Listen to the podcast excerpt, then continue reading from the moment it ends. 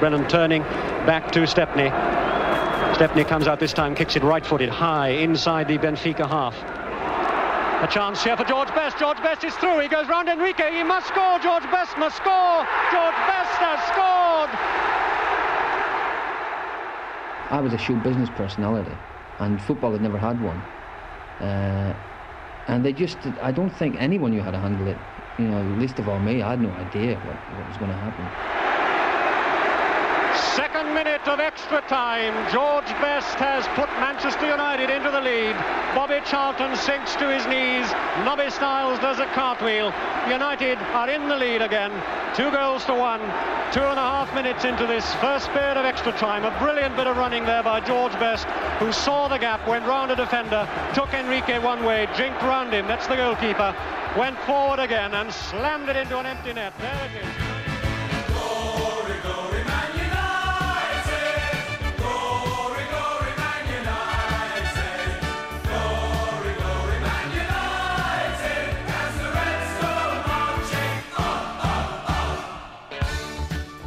I don't think anybody could really foreseen what was going to happen later on. Um, obviously, if they could have foreseen it, possibly they'd have done something about it. But um, we'd never had in football uh, anybody quite like George.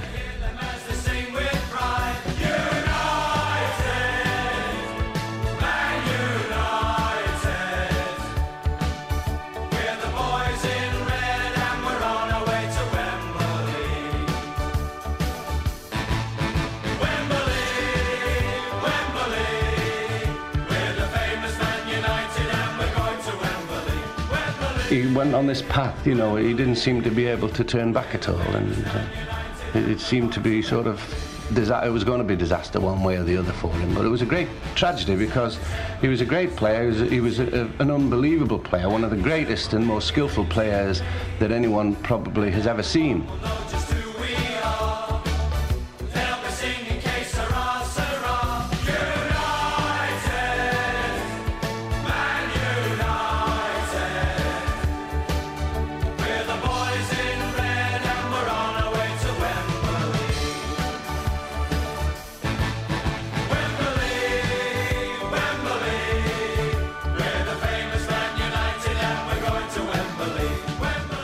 Whole thing was all down to the one thing, and that was booze. And it was starting to, it was starting to control me as opposed to me controlling it, which, you know, I now know was uh, I, I, was an alcoholic.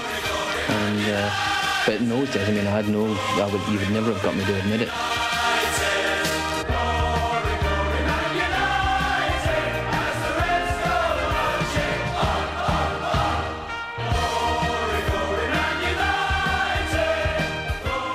George Best, former European and British Footballer of the Year, and the star of a Manchester United team that won the European Cup in 1968. Today, George Best is 38, and his personal life is a story of nightclubs, fast cars, beautiful women, and the final tragedy of alcoholism. But his career began at the age of 15 in 1961 when he left Belfast for Manchester United. Well, I was like, you know, most kids my age. You know, I, I, kicked the ball around the streets of Belfast and played for the school team and also the local youth club. And I had the Manchester United scout saw me play for the boys' club and invited me to go over. And I was just one of thousands of kids that were invited over to English clubs. Uh, I went off not really expecting to stay too long. It was sort of more of an, an adventure, a trip, really and never dreaming that you know I would end up playing for you know one of the greatest clubs in the world. I remember him arriving at United. Uh, there were quite a few Irish lads there. There was myself, Eamon Dunphy, uh, Tony Dunne, John Giles, Shay Brennan, Harry Gregg was there at the time. But even so, he was only 15. He was coming to the big city for the first time, and like many of us who uh, arrived there, we felt we wanted to go straight home, and George did within 24 hours. I went home uh, to the amazement of my mum and dad, of course. Uh, but they took it quite calmly, and my, my dad called up and spoke to Sir Matt Busby to make sure I hadn't got into any sort of trouble. he couldn't believe that I'd sort of thrown a chance away. Anyway, they spoke to each other and uh, decided they'd give me another chance. I went back, I think, around about a month later, and and stayed there right up until my 17th birthday when I signed professional. It was the early 1960s and the young George Best, now just 17, soon won a place on the Manchester United first team panel. He was playing with players and stars like Denis Law, who had joined Manchester United from Italian club Torino. The year was 1963. The following season, I was injured, and it was about September. And I was in the stand sitting next to uh, Matt Busby, and he had thrown this young kid in called George Best, playing on the right wing, and it was against West Bromwich Albion. And I sat there and I thought, well, of course, I'd seen the boy in training and we had played five-a-sides, so he'd obviously exceptional skill. But to play in a first division game was something a little bit different. And when I saw him for the first time against an experienced fullback, it was Williams of West Brom, and uh, he was the Welsh international. I think he was the Welsh captain at the time. The boy looked, he looked right. He did everything right in front of 50 odd thousand people, you know, which is not exactly easy. And you could see from the very beginning that here was a boy who was going to play many, many times for Ireland and entertain the world with the type of football that he was showing at such an early age. Everyone at Old Trafford, uh, all the great players, were impressed uh, by his skills. He was great at going past people, either side, left or right, two footed. He was good in the air for a little fella, and he was very tough. Uh, lots of people tried to kick him. In that game against West Brom, he played against Graham Williams, who was a tough Welsh left back. Uh, but he wasn't intimidated. It wasn't easy to intimidate. Um, he after that game, he went back into reserves uh, for t- three months. Uh, but when he got back into the side uh, against Burnley at Old Trafford, it was ironically because uh, one of the very greatest players, Bobby Charlton, was injured. I remember it particularly because I I had a not a personal friend of mine, but a, a, a pal that I knew who came from the northeast of England called John Angus, who was the right back at Burnley, and uh, and John Angus was a good player. I mean, he was fast, he was strong, he had a, he had a presence, you know, that wingers sort of tended to sort of stay away if you could, you know, quite a tough character, John, and. Um, and I never used to like playing against my own pals so, because I used to think to myself, you know, you don't really want to embarrass your own. I, I, I hated sort of playing against George Cohen, who was a good pal, and Jimmy Armfield when they were right back, and I was laughing because I got no pleasure in knocking the ball past them and running past them. Sometimes I couldn't do it, but I got no pleasure when I was able to. Um, and and George was playing against uh, John Angus, and he absolutely turned him inside out. And for a, a youngster at that age, I'm, I mean, John Angus, to be fair, you know, was coming probably to the end of his career, but nevertheless, it, it seemed cruel that a youngster should have no respect for somebody as good as John Angus, and he he turned him inside out, and um, and it was quite embarrassing, really. And if if there was a hole in the ground, John Angus would have gone and buried himself in it. Of course, I mean, being 17 and coming into the team that I came into, I mean, it was it was even easier to play. You know, we had players like we had a full international squad, really. You know, there were Harry Gregg was there, getting towards the end of his career, and Alex Stepney came later. Paddy Crerand, Bill Foulkes, Nobby Stiles, and of course we had the three players that everyone talked about. You know, Denis Law, Bobby Charlton, and myself. You know, so we had a real star-studded team, uh, great individuals, but Busby had this wonderful knack of combining these sort of individuals into a complete team, and uh, it was a pleasure to play for them. You know, tactics were non-existent really. We were told to go out and enjoy it. They they gave us a ball and that was it. You know, I think they figured we knew enough about the game to have without have to sit there and go over tactics for two or three hours. Georgie, Georgie, they call you the Belfast boy. Georgie, Georgie, they call you the Belfast boy. They say, Georgie, Georgie, keep your feet on the ground. Georgie, Georgie, when you listen to the sound. Georgie, Georgie, put a light on your name. Hey, hey, hey, play the game. By 1964, George Best, now only 18 years of age, had become a star of the Manchester United side. He was also selected as a Northern Ireland international, and his football career was packed with action. I played against Arsenal on the Saturday, Swindon in the first leg of the Youth Cup final on the Monday, Northern Ireland against Uruguay on a Wednesday. The Thursday, the second leg of the Youth Cup, which we won against Swindon, and then the following Saturday, another league game. So in those days, I mean, I just I loved it. You know, there was so much football. I, I would have played on the Friday as well if I could have done that week. Georgie, they you the Belfast Joy. They said, Georgie, Georgie, keep your feet on the ground. Georgie, Georgie, when you listen to the sound. Georgie, Georgie, put a light on your name.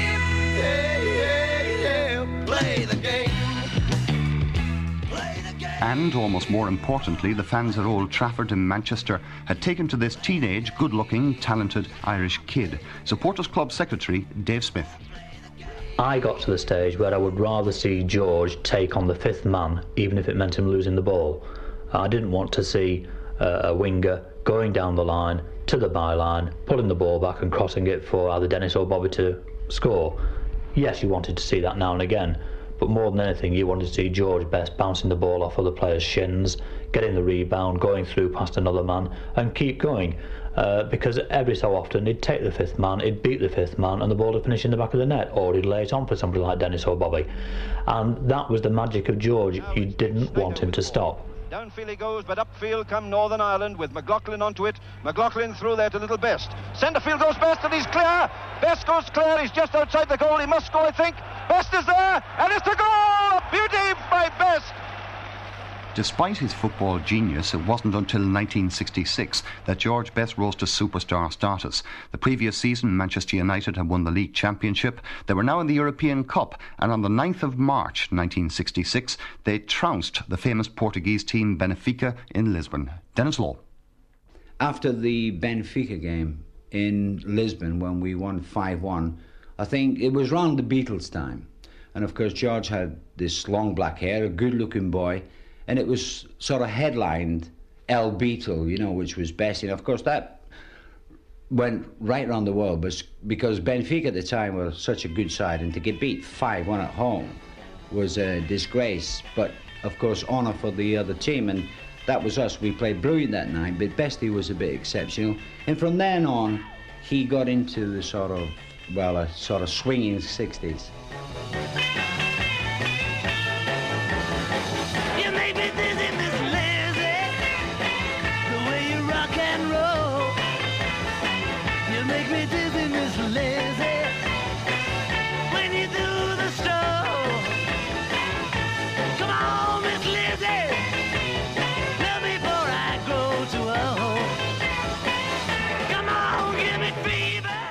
Was still 1966, the Beatles at their peak. George Best, now owner of a boutique in Manchester, and voted third in the poll for Footballer of the Year. Things couldn't have been better, but the pressure on Best was already beginning. One of his friends in Manchester, Jeff Baker, remembers.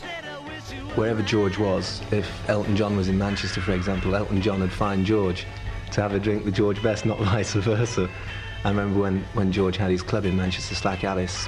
Um, that in itself isn't conducive to being a professional sportsman. You know, working there till two, three o'clock every morning, having to be in training for nine, nine thirty the following morning.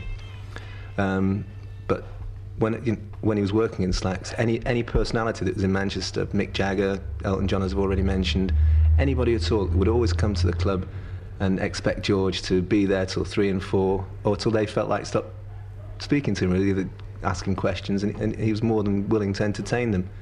You know, so all that really, I suppose, affected his football life. Uh, you know, magazines are calling me constantly. I'm being quoted. Everything I, I say is, is appearing in print, uh, usually not accurately. uh, every time I date a girl, it's in the newspapers. Uh, I'm being asked my opinion on everything, you know, from politics right down to whatever. Uh, the the public, of course, you know, things like little things like going to the supermarket became impossible, or taking a dog for a walk. Uh, you know, it was like running a gauntlet. You know, uh, signing autographs, I don't mind, but it's just uh, I'd become public property, really.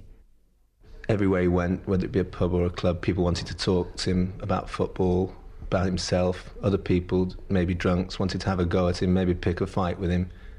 He had to put up with all this sort of thing and still try and, and be a normal person. Makes it very hard. Um, if it wasn't the public, it was the press. They'd often be watching him all the time. If he's out in a club, they'd be seeing which girl he was with, trying to take a photograph on the way out. So all in all, it was a very hard time for George. He had the problem of being single, his family back in Northern Ireland, living in digs, whereas myself, say Bobby and Pat, Alec, we could go home after the game. You know, was the United crowd make you like a god, but we had to go back to the to the house to nappies and screaming kids, you know, running noses. But best he didn't. In 1968, George Best was finally voted European and British Footballer of the Year. He was still only 22 and Manchester United were participating in the European Cup. The team were successful that season and the European campaign just had to succeed. Eamon Dunphy. Well, well, it was a very special link between Manchester United and the European Cup. Matt Busby was the first Englishman, uh, first English manager to take a side into Europe and it was against the wishes of the Football League. English football has always been inward looking, and he was outward looking. Uh, and United had gone in, done very well against uh, Real Madrid and Milan and all the great European sides. So every time there was a European Cup occasion at Old Trafford, it was emotive, there was a heavy atmosphere. The atmosphere was heavy with nostalgia, uh, expectation. And in 1968, United looked to have a side that could win it. Uh, and winning it really was about redeeming the past, about the Munich air crash, and fulfilling the dreams that the club had had ever since that air crash. On the fringe of a Munich airport lies the wreckage of an airliner, still smouldering from a crash in which 21 people were killed. Tragedy enough at any time. But in that plane were a group of young men who were almost the personal friends of millions. Manchester United, the finest soccer team Britain has produced since the war. That Munich air crash back in 1958 was the backdrop to the United campaign 10 years later. The final was at Wembley in London. United made it to that European Cup final. Their opponents, Benfica from Lisbon. The fact that, of course, that earlier the Manchester United air crash, you know, and the lads had been in Europe from that team, it was as if Manchester United had to be the first English club to win it, you know, and it was everything just seemed it, you couldn't have written a better film script, really. Bobby Charlton and Coluna exchanged Manchester United and Benfica pennants. The moment of truth in the battle for mastery of European soccer had arrived. United, playing in blue, kicked off. United launched directly into attack. In the first half at Wembley, there was no score, yet Best was having one of his greatest games. Best again with the ball. He seemed to be a target for the stop them at any cost Benfica defence but Italian referee Lo Bello let that one go. Benfica had the advantage, but made a stonewall United rearguard. In the second half, however, Manchester United scored first. Hard-working Best put the ball out to the left, where Sadler had been playing like a demon. The return centre was a beauty. Charlton headed it home. Unfortunately for United, Benfica equalised and at full time the score was 1-1. And so on into the first half of extra time. And what a 15 minutes it was. Stepney collected and fed his forwards. Waiting to receive was Mighty Best. He simply walked the ball into the net. The atmosphere, as you can imagine, tremendous. Uh, 1-1, and it, the game could have gone either way. And then in, in, overtime, we just played some tremendous stuff. I was fortunate enough to get the, the first goal in, in, in, in extra time. Uh, Brian Kidd got another one, and Bobby finished them off, you know, and ended up tremendous 4-1 result. Manchester United had well and truly done it. They were supreme soccer champions of Europe. At last, Matt Busby, the maestro of Manchester United, had groomed a team great enough to beat Europe's best. He was king of soccer. His wonderful 11 men were all princes. I was still only 21, 22. You know, here we, we'd won the league championship twice. I was European Player of the Year, British Player of the Year. We'd won the European Cup. uh, you know, things couldn't have been better, really, looking at it. Uh, then, unfortunately, it went a little bit.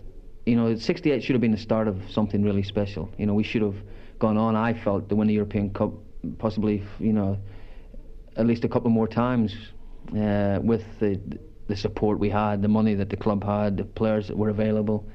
Uh, a few of the players were getting towards the, the, end of their careers, so the team we knew was starting to break up or would start to break up. I could see it. I could see it happening a little bit, uh, and also I was getting more and more pressure from outside the game itself. The press, the tabloid press, hounded him uh, for stories, invented stories, invented relationships, And that's very, very difficult to take for anybody, and it's very difficult to take for a footballer, a young footballer. He lived in a big house on his own, which was uh, very difficult. It was called Super Lou at the time. It was a big glass, uh, futuristic glass house in uh, Cheshire. So he had lots of pressures in his life. And don't forget, playing football is hard enough at the very highest level that he played in. But despite that, um, most of the players couldn't see that he was drinking too much. Everyone had to drink after a match, but people couldn't really see the signs. Not even experienced players, uh, someone like Denis Law, who was a Scotsman, would have seen plenty of drinking in his time. Uh, couldn't spot any uh, boozy signs uh, from George, no, because his, if we played in London, say against Arsenal or Spurs, and we and we won, we come back in the train, which took about three and a bit hours in those days. Now, there was no drinking before the game, but everybody liked a beer after the game, and we would have quite a few beers from London to Manchester. And Bestie would have had maybe three or four lagers. And that went on for a long time, years and years. He never ever showed that he was drinking anything else but maybe a lager after the game. And that included being abroad as well. So the signs of Bestie drinking too much was never evident when he was with the team and when he was with me. Or, when we arrived in Manchester, I might go for a couple of beers. And it was a couple of beers, Bestie as well. But when we left, he must have then been drinking a bit uh, heavier and maybe into the shorts. But in front of us, and certainly in front of me, he never showed any signs at all. A, yes, women were uh, running after him. We saw that. We saw that in London. We saw it in the train. We could see it when we come back to Manchester. But any of that high, really hard living was not seen. And it wasn't seen in the morning. Because when he came in for training, he would train very hard. He was probably one of the best trainers in the club. And it wasn't until we got into the sort of 60s, uh, the 70s, the late 60s, early 70s, that for the first time he missed training. Now, we'd all say, well, you know, where's Bestie? Well, he's not come, he's not come in, he's not at his digs. Oh, well, to me, it didn't make any difference. He might have been elsewhere on business or whatever, he might have had permission. But then when he didn't turn up for the game, which was against Chelsea in London, and Matt Busby had come back to manage the club, uh, then I thought, yes, something's wrong with the boy. Radio Manchester, number one for sport. And George Best is in the news again. The United star has been suspended for two weeks with a full loss of pay following his failure to turn up in London for Saturday's game with Chelsea. United By now it was 1971, three years after the European Cup success, and Best was already, on his own admission, drinking too much. After his suspension by United, he was joined at a press conference by Matt Busby, the United manager. George has come and seen me this morning, and we've discussed the, his problems. And actually, with him, he's had this sort of problem inside him, and it's been building up and building up. Well, firstly, I've, I've apologised to Mr. Busby and uh, the United club for the way I behaved over the weekend, which uh, was, was, completely wrong, and I know it was. But uh, I finally came to see the boss about the problems I had, which are private and personal, and I w- I won't go, I won't tell anyone what they are. The only person I can speak to about it is the boss. And I've sat so, Best was back with United, but his problem, however, got worse. The drinking increased, the nightlife intensified, and soon George Best began to miss training. His friend, Jeff Baker. I mean, I think the first time he went missing from Old Trafford, he was probably 23. Um, and that was largely down to him being out late at night, not being able to. He's not the best person at getting up in the morning, George. Um, so, yes, George needed no encouragement to go out and enjoy himself. And he was always the last one to want to go home. If George could keep you up, he would. Four, five, and even later sometimes. You know, I've, I've known George go to, straight to training from being out but apparently, according to the rest of the players who we knew at the time, it didn't change his attitude to training. He still gave 100% in, in training. Any training I missed, you know, I used to think I was making up for it by working twice as hard, you know, when I did go and train. Uh, and I, I, I could have taken easy way, I could have taken away, I could have turned up for training and gone through the motions. but I felt that because of the state I was in, I was better off not just not showing up. And then, of course, th- that reputation started to, hang on to me. You know, I was unreliable, and you know, they were never sure if I would show up, and if I would, if I did show up, what sort of state I was going to be in. I mean, we, we really just had to read in the papers sometimes, you know, what was happening with George and uh, and the problems that he was having with the various managers, etc. Um, me being captain, I, I, was usually left at my door, you know, to, to go and have a word with the manager or whatever to see what was going on because it's terribly embarrassing for for fully fledged, fledged pros to be going running five and ten mile runs, you know, and George wasn't there. I mean, it was a team game, and if George was playing there on a Saturday, I mean, a lot of people would have thought that he should have been doing his training like everyone else.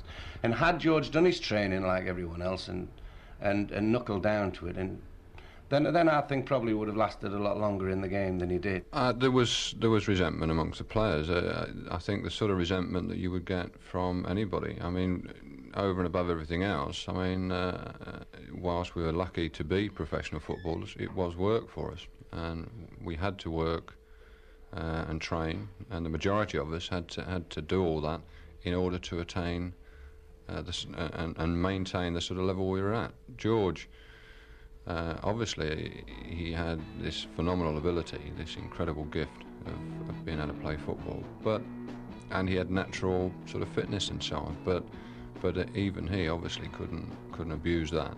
Uh, as that became more apparent as as uh, the deeper, if you like, that he, he, he got into. This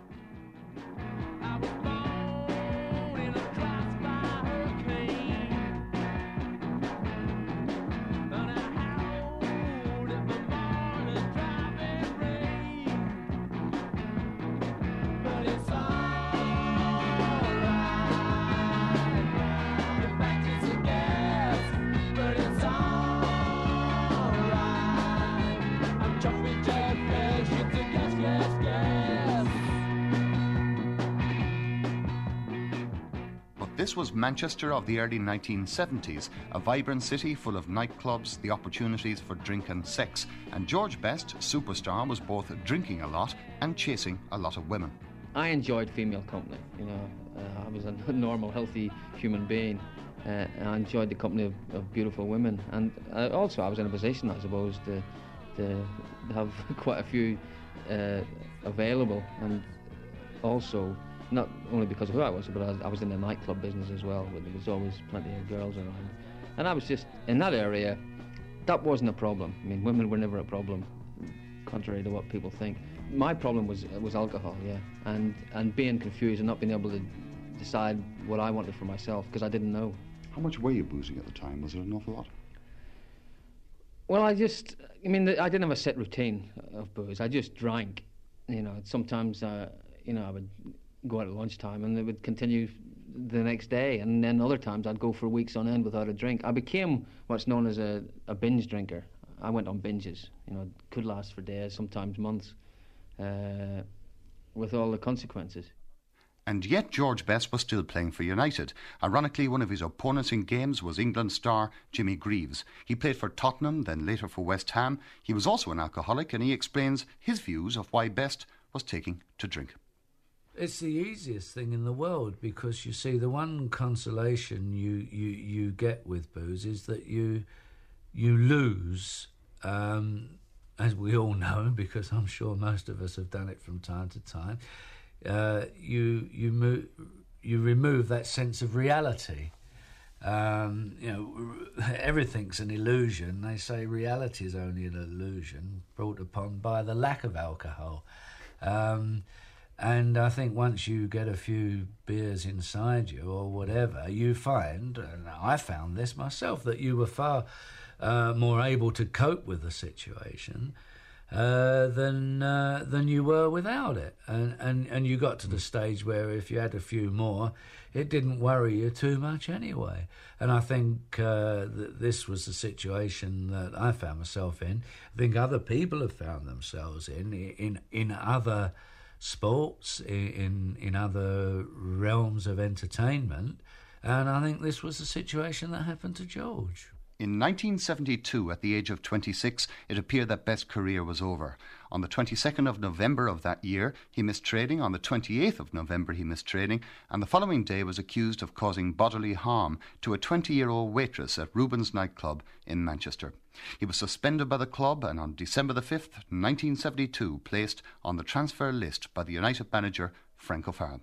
Uh, as far as myself is concerned, um, I gave him the advice in the best interests of George as a human being and as an individual, apart from the fact that he was a Manchester United player. And uh, I've punished him, but punishing is the easy part of the job. Uh, I can take money, I can fine him, I can suspend him. That's easy. Uh, if it was successful, if it brought results, one would get some satisfaction from it. But I've said to George many times that I would rather he left my office and one little spark, tiny spark of advice that I'd given him for his own good would have sunk in and this would have given me more satisfaction in taking fines and money off of him. It wasn't the end of his career, however. As it turned out, O'Farrell was sacked, Best returned to the team, but the problems continued. And on the 1st of January 1974, George Best played his last game for Manchester United in a 3 0 defeat by Queen's Park Rangers in London. Ten days later, he quit, and it wasn't an easy decision. Yeah, I was in a weird situation, really, because I still loved playing and I wanted to play. I could see the club the team were going to have problems. I was having problems off the field, you know, with press and and and I was still very shy as a person. You know, I still found it difficult to talk to people and and, and be in people's company uh, or appear in front of cameras. I mean, stuff like that. Of course, with experience, you you become used to. But I still wasn't. Uh, you know, I, if I was in a crowded room, I still like to be in a corner of my own because I was I was shy, I was shy and quiet. Uh, I didn't, you know, I wasn't worldly. I didn't really know too much to talk about except football, uh, and I just the whole thing was a very very weird situation, and and the funny thing was I did feel like opting out, uh, you know, to get away from it, uh, but I had to make this. Did I opt out and leave the one thing that I loved behind?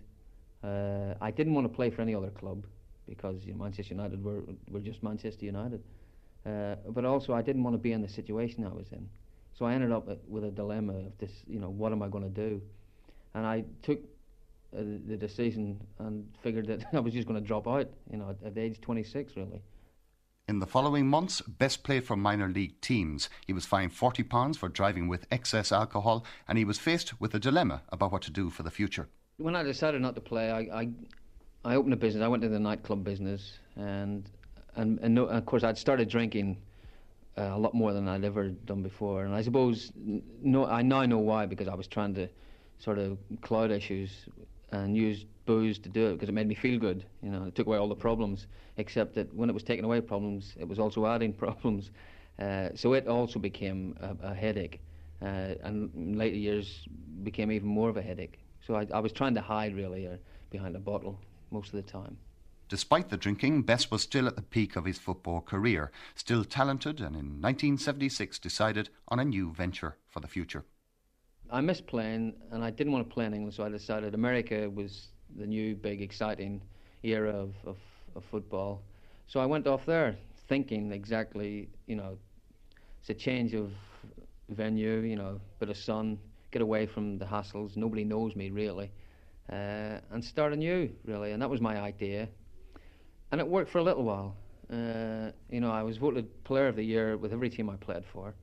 I won a goal the season contest and thing, you know, things like that. I was the, the highest goal scorer season after season, uh, and I enjoyed the lifestyle and the football. It wasn't the same as playing for Manchester United, but it was, you know, I was enjoying living there.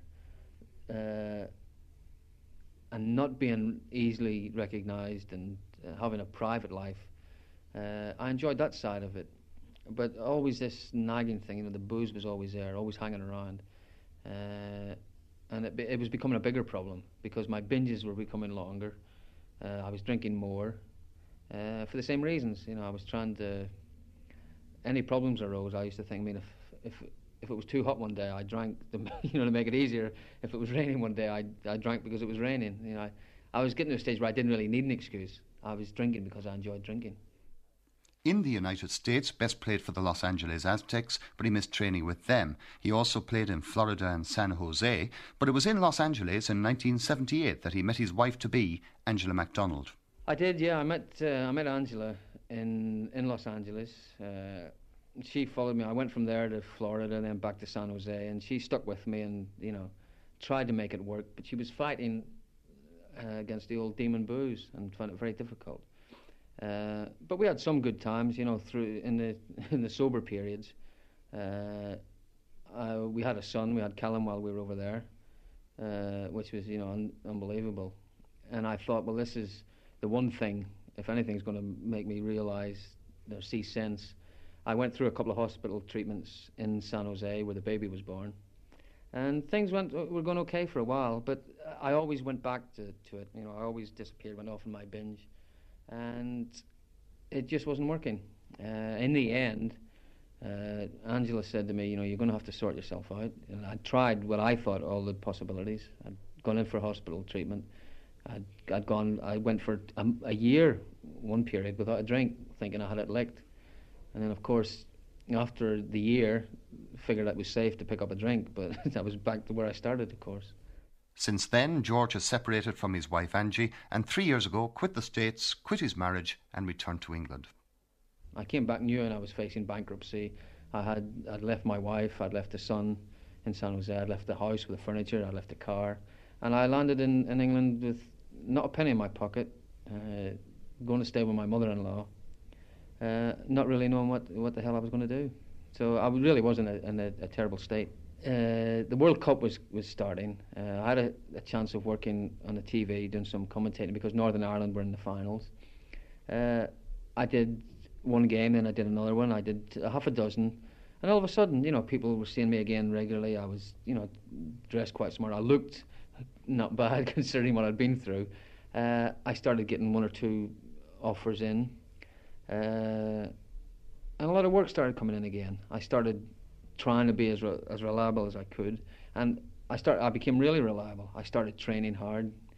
Uh, I stopped boozing, and once in a while I go I go out and I was still going off, you know, on a tangent. Uh, I was getting more and more work. I was playing a lot of exhibition games, uh, brief spells with Bournemouth, and clubs were coming in, and I, I started playing for fun.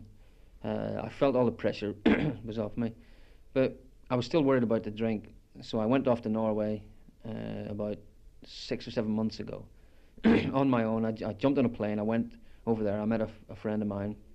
I went and pri- I had an implant of, of a drug called antabuse uh, in my stomach, which makes it impossible for me to drink. And I did it when I was sober and as a safety valve. Uh, I can't touch a drop uh, because I just found out since that the, the drug apparently has been taken off the market because people have died from it, from testing it or trying to drink with it. So it's become too dangerous for certain people to use, or for most people to use. Uh, but it's it's in there, and it's, it's really a safety valve. Since then, this last year has just been unbelievable. You know, my son's now three. Uh, I have a great relationship with him. I work for Breakfast TV regularly. I have a, a couple of publishers want me to write another book. my wife is actually in America negotiating for a film deal for my last book. Uh, so that's a possibility. So there's a, a tremendous amount of good stuff going on at the moment. Today, George Best is 38. He plays the odd exhibition game or testimonial game, but in Manchester he's remembered as the star of their great team of the late 1960s. Many would say that his talent was squandered at too early an age, namely in his mid 20s, and one of his old friends, Jeff Baker, claims that most of the problem was due to the public pressure. His, his whole life was was like that really. You couldn't go to the cinema really without people bothering you in the interval, or even during the film, people would be crawling along the floor in the dark asking for his autograph. Um, you know, it's nice that people care so much to do it. And to George's credit, I never ever, ever saw him say no or be nasty to anybody. When we lived in, in the flat in Putney, kids used to come up to the flat, they found out where he lived, and he never ever once turned them away or said no. He'd open the door and bring them in and show them his trophies and his caps. And he was always more than nice to him. In fact, that was possibly one of George's biggest failings in life. He couldn't say no. And the views of Jimmy Greaves, himself an alcoholic who shared the football stage with Best. A lot of footballers, most of us in actual fact, are ugly buggers.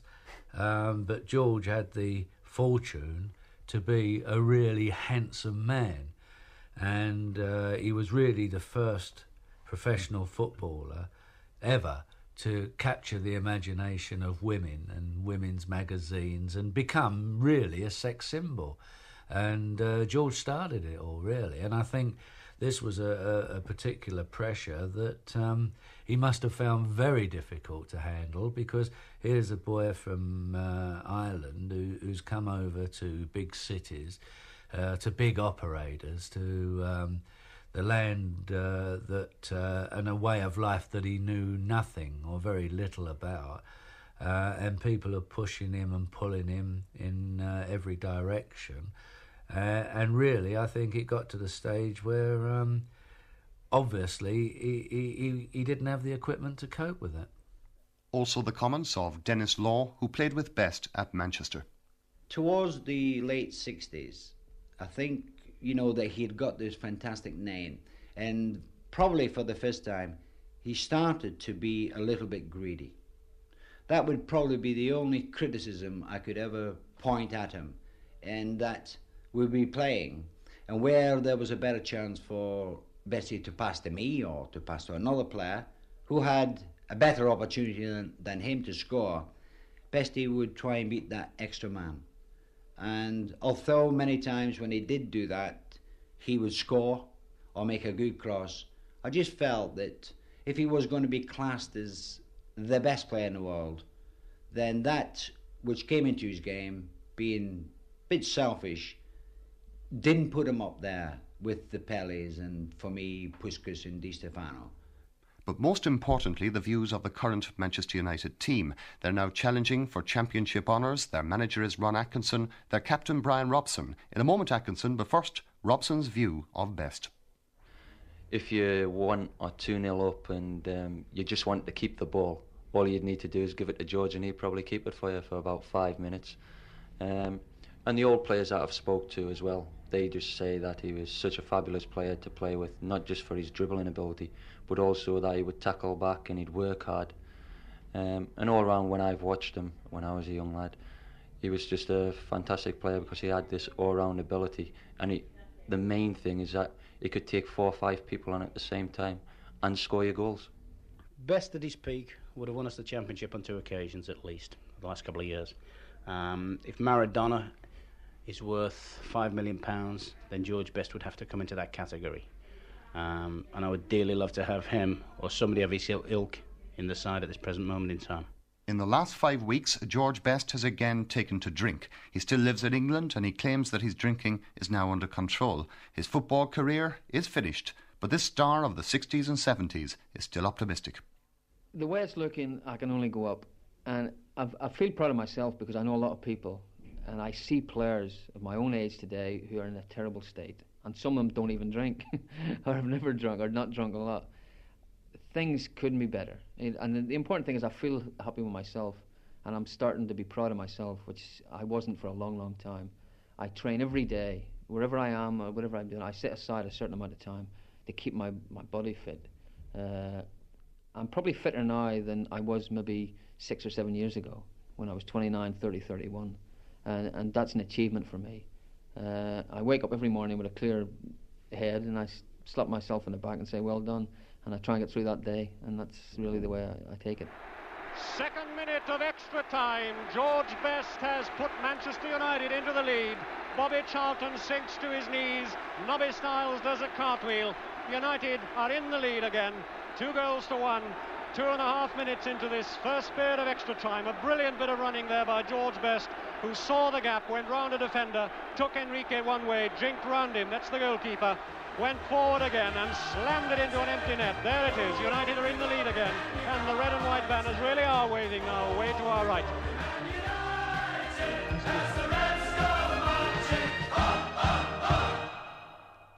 On the day that programme was broadcast, George Best was arrested on a charge of drunken driving.